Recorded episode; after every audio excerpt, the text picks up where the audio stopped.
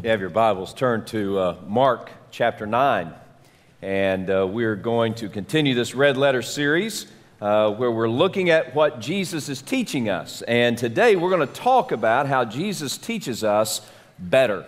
Uh, he teaches us a better way of life. And, and, and really, what it comes down to is in the passage we're going to look at, Mark 9, verses 42 through 48, there are two specific, specific uh, phrases that Jesus points to that says, if, you'll, uh, if you're doing this, it would be better if you did that. If you're doing this, it would be better if you're doing that. So he really does pinpoint for us how that we can move from worse to better. Now, here's the deal though the, the uh, picture that he uses and the analogies that he chooses, uh, they're kind of scary. And, and it's not like he's saying, go from better to best.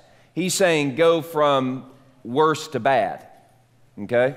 Uh, and, and, but really, he's trying to communicate to uh, his followers some specific principles that, that lead us to a better than kind of life.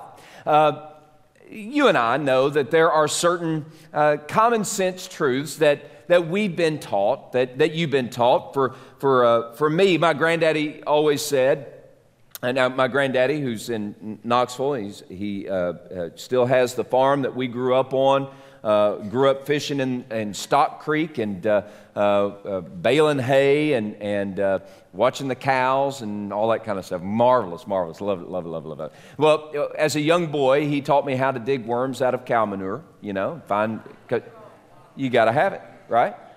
Did not bother me a bit. Didn't shrink from it because those worms would catch fish, and those fish were on the end of my cane pole, and that's all I cared about. So I dig those worms. And he taught me how to do that. Uh, he, he, he taught me how to catch grasshoppers. And my granddad, man, he just out there gr- catching grasshoppers. He taught me how to do that. Uh, one principle he taught me, and some of y'all will appreciate this, he, he said, Now, if you're going to drink water in the creek, always drink upstream from the herd. Am I right? You think? How, how, how many of y'all seen, uh, and really it was a cattle crossing, but the herd is easier to say, but it, you know where, the, where the, the cows cross the creek? Have y'all seen cows cross a creek? They, they don't just all, you know, uh, leave, you know, it's not just whoomp like that. I mean, they kind of hang out in the water, do things, right? You know what I'm talking about? Do I have to spell it out for you? I'm not going to. But, but, but so it, really common sense, right? It's better to drink water upstream from the herd. If you're going to drink from the creek, it's better to drink upstream from the herd. That's kind of what Jesus is saying. This is not as good as that, and both of them are bad. Let's look at a better way. Um, uh, you know the saying, and this is a, a, a familiar saying one bird in the hand is better than two birds in the bush. He said, one bird in the hand better than two birds. So common sense, all right? Well, what Jesus does is he, he ups this a little bit and he gives us spiritual truth that, that lead us to a better life. Now, I, have got to tell you, Jesus was not playing softball here. Uh, he, wasn't, he wasn't sharing this uh, for the uh, faint, of, uh, faint of heart. And, and, many of them probably were faint of heart, but, but he needed to share it anyway. And so uh, the truth that he shares is important for us to, to take hold of, all right? And, and if we're going to take hold of it, then we need to kind of brace ourselves a little bit. All right, so let me read the passage, and then uh, let, let me see if, if we can't unwrap it a little bit and see how that we can have better than. All right? So, uh, Mark chapter 9, beginning verse 42 uh, Jesus says, But whoever causes one of these little ones who believe in me to stumble, it would be, what's the word? Better for him if a millstone were hung around his neck and he were thrown into the sea. If your hand causes you to sin, cut it off. It is better for you to ha- enter life lame, uh, enter, uh, enter life maimed rather than having two hands to go to hell into the fire that shall never be quenched, where their worm does not die and their fire is not quenched. And if your foot causes you to sin, cut it off, for it is Better for you to enter life lame rather than having two feet, to be cast into hell, into the fire that shall never be quenched, where their worm does not die and their fire is not quenched. And if your eye causes you to sin, pluck it out. For it is better for you to enter into the kingdom of God with one eye rather than having two eyes, to be cast into hell fire, where their worm does not die and their fire is not quenched. So, what is Jesus trying to get at here? Well, remember the setting, and Philip preached this last week, shared about how uh, uh, Jesus had the, uh, was surrounded by children, and he talked about service and being a servant leader, and uh, the, the measure and stature of who we are in the kingdom of God is not our position, but rather it's our, our, our service and our sacrifice. Um, and, and we're known uh, uh, by our service, not by our position. Uh, and and that's, that's what Jesus was communicating and calling us as his people to be great servants, right? And, and so that was, that was last week. And, and to serve uh, the least of these, right? A child could do nothing for you positionally or um, uh, in, in, in, a, in a social way or stature wise, just to bless the child, okay? And, and so now Jesus continues this theme using the children or utilizing the children around him as, as an illustration of how we should live better than. All right? Now, what he does, eh, I mean, his, his verse 42, the first one, man, that's, that's just rough. Uh, let, let, let's, let's talk it a little bit. Verse 42, he says, eh, if, if, Whoever causes one of these little ones who believe in me to stumble, it would be better for him to have a millstone wrapped around his neck and thrown into the sea. That's not so he could go for a swim. That's not a scuba dive. Right? That's death. So Jesus is saying he's, he's, he's upping the ante. See, many times we look at children as if they're, you know, they're a necessary evil or let them go have their vacation Bible school. Everything else in the church is mine. But Jesus says, oh, no, no, no, no, no, no, no, no. Let, let's up this ante a little bit. Whoever causes one of these little ones to stumble, it would be better if he were to drown in the sea than the judgment that God would bring on them. It's not a small thing for us to cause a child to stumble. So here we are, we're looking at this, and, and, and Christ's listeners had the advantage of language, okay? So they understood what Jesus was saying. Uh, for us, I'm, i just spent a week in El Salvador, and, and they spoke a language, and that language was different than mine. And so unwrapping what they say is, is different. It's challenging. Baño, I got that. That's bathroom. No problem. No problemo. Perfecto. El baño, right? Easy breezy. But there are a lot of other phrases that are different, and so I have to unwrap them. In the same way, Jesus did not speak English. He could have because he's Jesus, but English hadn't been invented yet. And Jesus did not speak 1611 King James Version with the these and the thous and the thines. And that may be your favorite translation. I appreciate that, but that's not what he spoke. Jesus spoke Aramaic. Hebrew. Both of those. And when uh, John Mark was writing this gospel, he wrote it in Greek because that was the language of the people. So Jesus is speaking, and, and so as we look at this, if uh, anyone causes one of these little ones who believe in me to stumble, what does the word stumble mean? Because this is important for us. Uh, because we want to avoid this. We don't want the millstone and we don't want to cause the child to stumble, right? Can we all agree that we don't want e- either of those options? That it's better for us to avoid both of those options? Can we all agree with that? Does everybody agree? Are we all in agreement? Okay, all right. So, so we don't want millstones, and we don't want to cause a little one to stumble because little, causing a little one to stumble is worse than a millstone. All right, so, so what does that mean? So, what does it mean to cause one of these little ones who believe in Jesus to stumble? Well, the, the term stumble is a verb and uh, it, is, it is the verb from which we get scandal, scandalized, scandalous.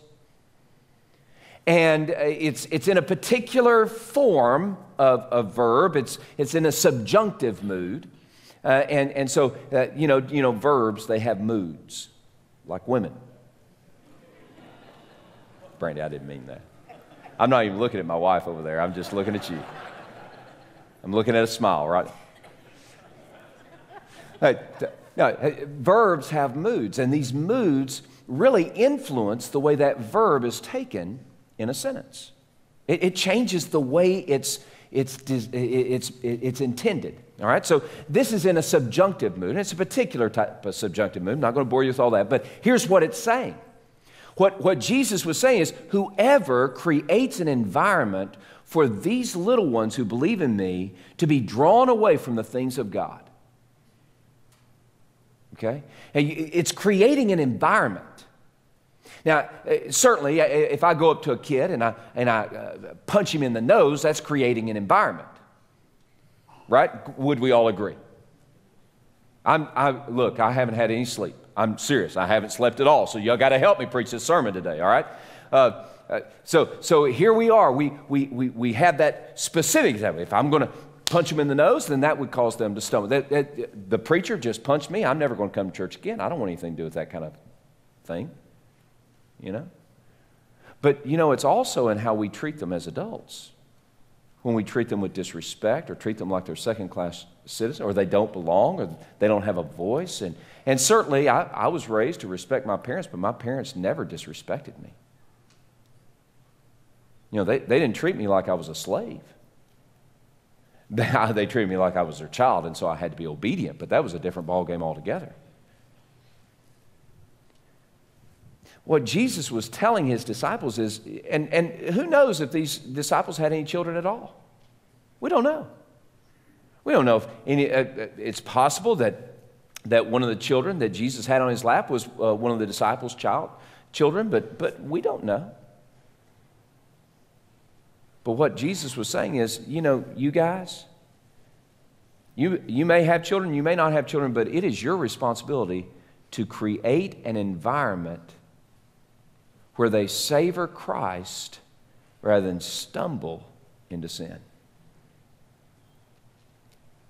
Now, that, that's, that's the first principle. And notice I put it in a positive way because Jesus can make it negative, and, and, but I'm going to try to make it positive so that I feel a little more comfortable saying all the stuff he said. So, so here's, here's, what, here's the principle a better principle.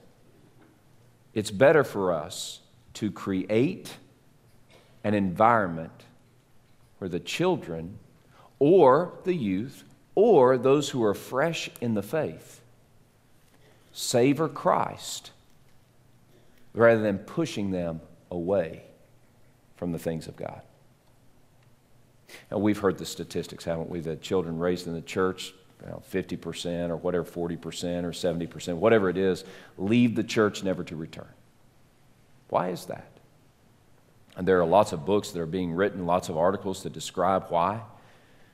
But I, I have to believe that it has something to do with us ignoring this simple responsibility that Jesus gives us. Do you realize it is your responsibility? You would say, Well, my, my children are grown. My grandchildren live far away. How can it be my responsibility? If you're a member of this church, if you're a part of this family of faith and the bride of Christ, then it is your responsibility. It, it, it, it's your responsibility to own this mandate. It is better for you to create an environment, to take personal responsibility, to create an environment for a child or a youth or one who is fresh in the faith to savor Christ rather than say, I don't care anything about any of that stuff.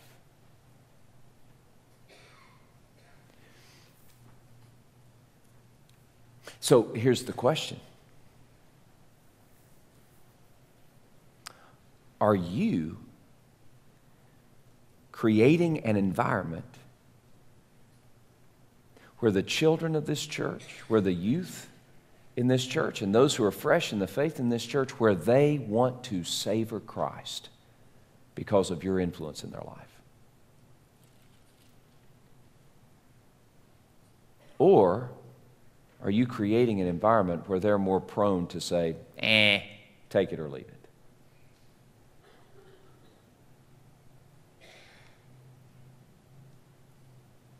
I, I, know what happens. I really do. But what happens is we get so busy with our own little stuff going on in our own little world. And I'm talking about me just as well as you. We get so busy, our own little stuff, our own little world, thinking about all the things that consume us, concern us, that we forget about these children. We forget about these youth.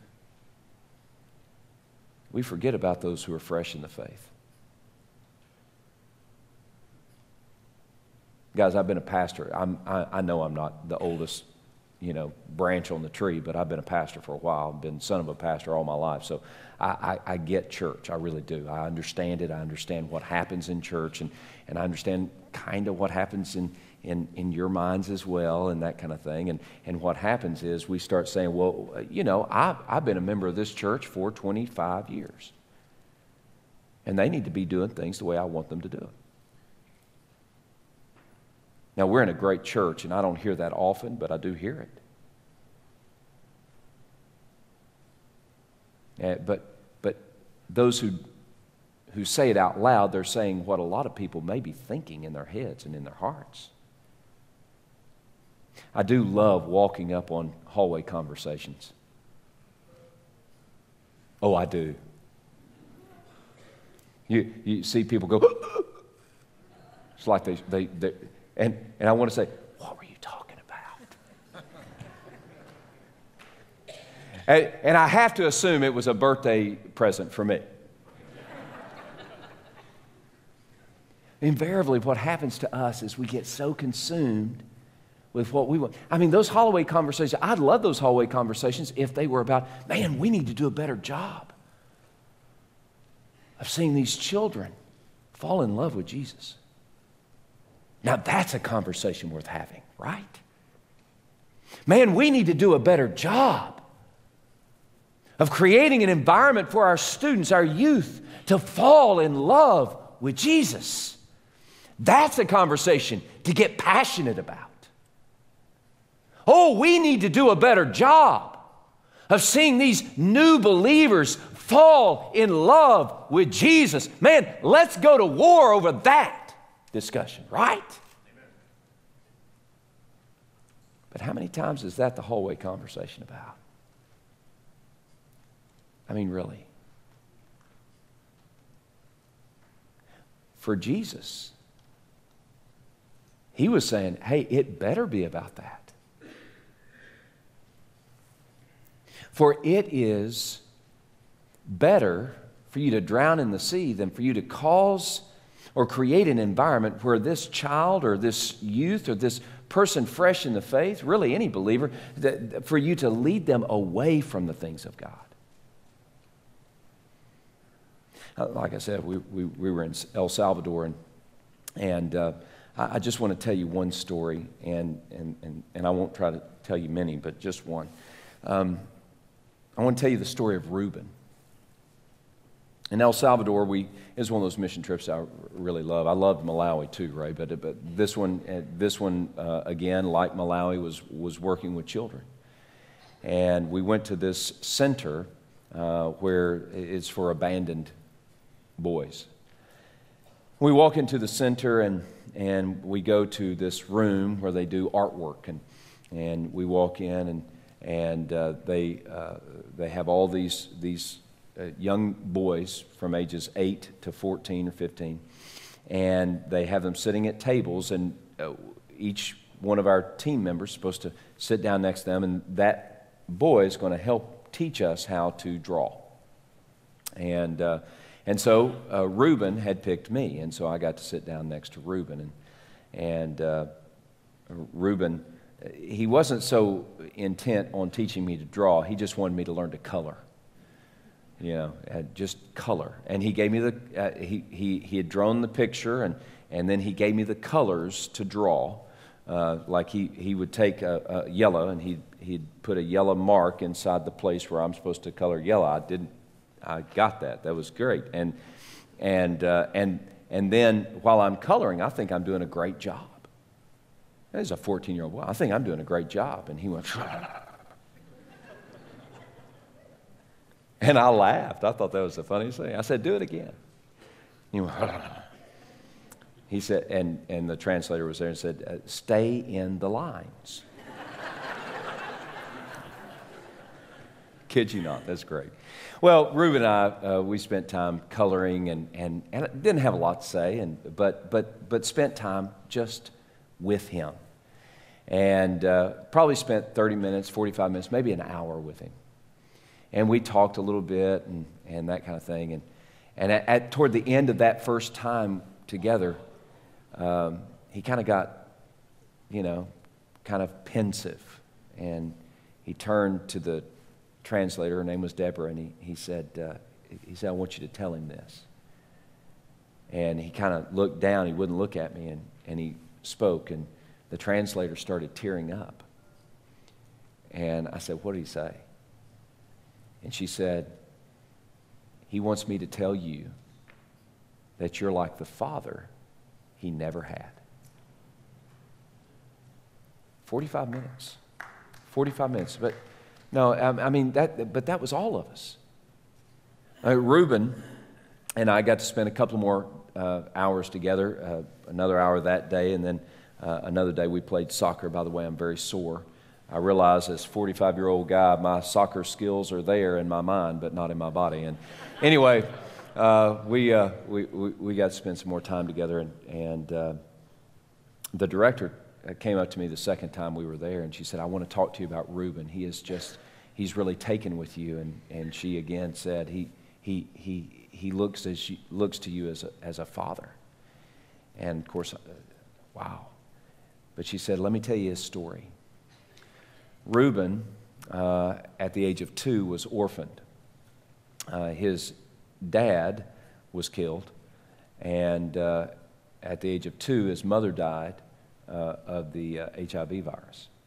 And uh, so, from the age of two until he was 15, he's 15 now, he was um, without home, without family. He, he had uh, aunts and uncles and grandparents. They didn't want to have anything to do with him. And so he was pushed from place to place, center to center, and he never knew anyone who just wanted to be with him. Um, she told me that, that because I, I, and we as a team came in and sat down, we didn't ask for anything, didn't, uh, we just wanted to be with them. And we smiled and seemed like we were joyful and he said I was transparent. Don't know why he thought that. Maybe it was my bald head. I don't know. But whatever it was, God connected us in a way that only God can do. And here's a boy. Oh, by the way, uh, he has the HIV virus now. Got it from his mother at childbirth. But you wouldn't know it to talk to him, you wouldn't know it to look at him. He just loved us being there. My daughter Elizabeth went with us. Uh, she did speak Spanish, and she did very well, and she was able to talk to Reuben. And uh, so Reuben started calling Elizabeth his sister, and me his father. Guys, I got to tell you, it wasn't anything significant or special that, that, that Elizabeth or I did we just created an environment for God's love to flow freely. And that's what we are supposed to do every day here in this place. See these children right here? We've got parents who are responsible. But you know, I'm responsible too and you're responsible too, and you're responsible too, and you're responsible too, and you're responsible too. We're responsible to set aside our selfishness and our own freakish way of looking inwardly and start fighting to create an environment for them to savor Christ. That's our job. We're supposed to create that environment. I'm wearing a little uh, wristband that at another center, it was all girls, this center, and uh, there was a, young lady there whose name was Carla. And uh, the first day we were there, she started picking on me, and I thought it was cute and funny, and so I let her. And uh, she, I didn't get mad about it. I, I we talked about it. I, she talked, and I listened, and I pretended like I knew what she was saying. And, uh, and, and kind of made fun of myself and all those things that you do. And, and uh, you know, I don't know, let me talk. And you can make fun of me and it makes you feel better. And ha ha ha, Gringo doesn't know what he's talking about. Right, that's good. And anyway, we, we went through, isn't that right? And we went through that whole journey. And, and uh, by the end of the day, though, Carla and I were friends. And uh, the, the second time our team went out there, uh, the guys went to a, a, a more um, dangerous place with guys that no girls could go to. And um, so we, we went to that, and the ladies went back to the place where Carla was. And uh, when we met back up at the, at, at the hotel, Elizabeth, my daughter, brought me uh, this bracelet. And she said that Carla had made it for me. Um, all of them made something for somebody, I think. But Carla made this for me, and in the in the center of it is a little tile that has a K there. And she made it for me because she said, We came and we laughed and we made her feel God's love. Now, I got to tell you, I'm going to wear this for as long as I can keep it on to remind me of what my responsibility is. It is my job to create an environment, the right kind of environment, where the children and the students and those fresh in the faith yearn to fall in love with Jesus every day. That's what has to happen here. So let me ask you again Are you creating that environment with your words, with your passions, with your ambitions, with your attitudes, in your relationships? Are you creating an environment for the children and the students and those fresh in the faith to savor Christ? Or are you causing them to stumble? Better choice. Let's fight to create an environment to savor Christ. Well, uh, that, that's the first phrase. Spent a lot of time on that one, and, and we'll get to the second phrase. I don't have to spend a lot of time on this one. This one's kind of self explanatory. Um, it is uh, painfully self explanatory. If your hand causes you to sin, what do you do? For it is better to enter into the kingdom of God maimed uh, than to go to hell with both hands. And if your foot causes you to sin, cut it off. Uh, for it is better to go into heaven lame than to go to hell with both feet. Uh, and if your eye causes you to sin, pluck it out, for it is better for you to go to heaven blind in one eye uh, than to go to hell. Right? Isn't that kind of what it says? Now, obviously, we know Jesus is not saying cut, chop, and pluck. He, he's not saying literally do those things. Uh, so please, no one try that at home. Uh, but he was using stark imagery to tell us about a better kind of life.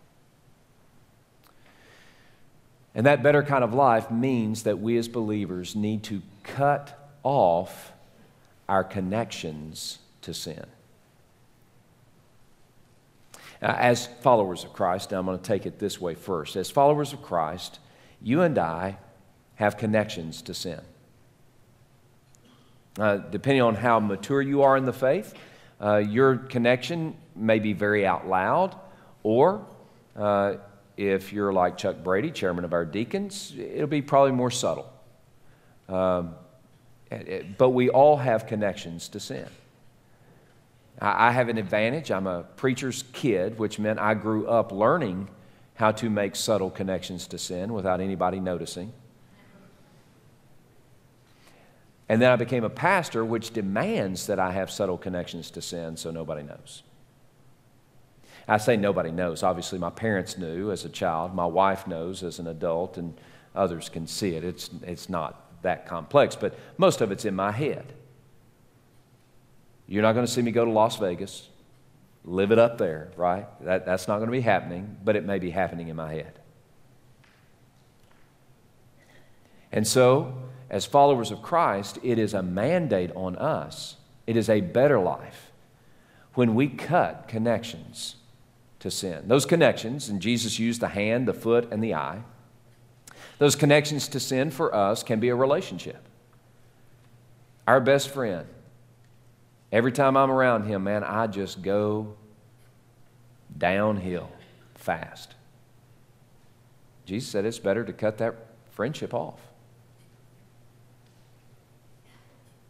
Others of us, we may not be, it may be our job. I'm not telling anybody to leave their job, but I mean, you've been in that job for 10 years now, and that job has kept you from embracing with all your fervor a passionate friendship with God, a relationship with Him, obedience to Him. Hey, maybe you need to cut off that job.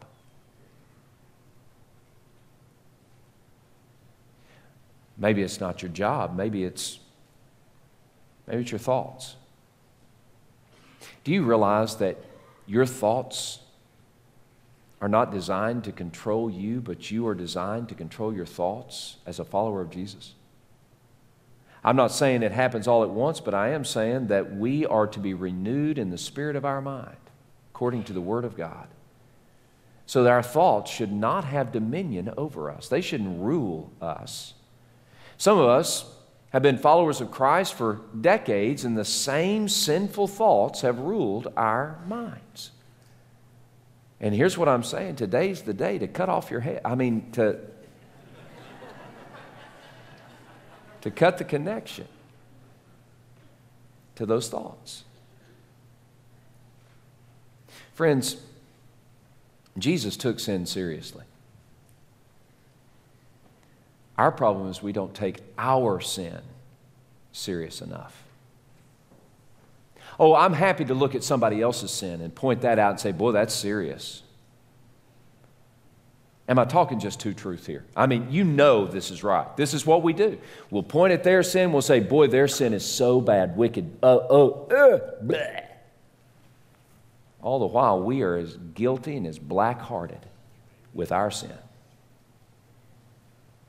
But we refuse to cut connection to our sin because we enjoy it, or we can excuse it, or we rationalize it, or it's more respectable in the church. But it's not more respectable to God Himself. I want you to take a journey sometime through these, uh, these uh, vice lists that we have in Paul's epistles. You know, the ones where we say homosexuality is a sin. You know what I'm talking about? Those, those vice lists. And, and it certainly is. It's there, it's, it's a sin. You know what others are in there, that same list, right? Do, do you know any of the others that are there? Can, can somebody name me one? Gossip? Say, like door neighbors to homosexuality. Let's just, I mean, but we excuse gossip because that's my sin. And Jesus doesn't. See, we, we need to start taking sin as seriously as Jesus did. And the reason Jesus took it seriously is because he knew what he was going to have to do to pay the price for the sin that we're committing. The reason Jesus took it seriously is because he knew the price that he was going to have to pay to create a bridge over hell and into heaven.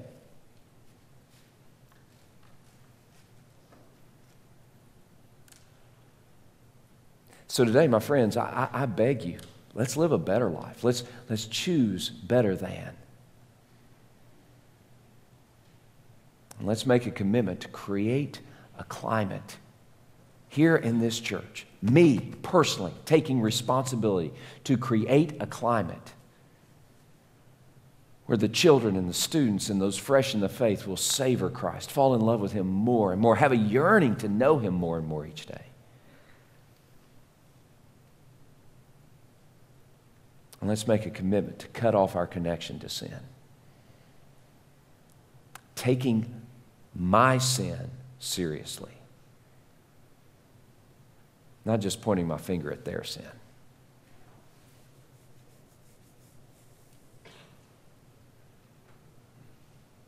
Next week we'll continue more of this, but you know, there is one simple truth for us to embrace here. Jesus knows the best way to live. So let's follow what he teaches, and we will live a better life.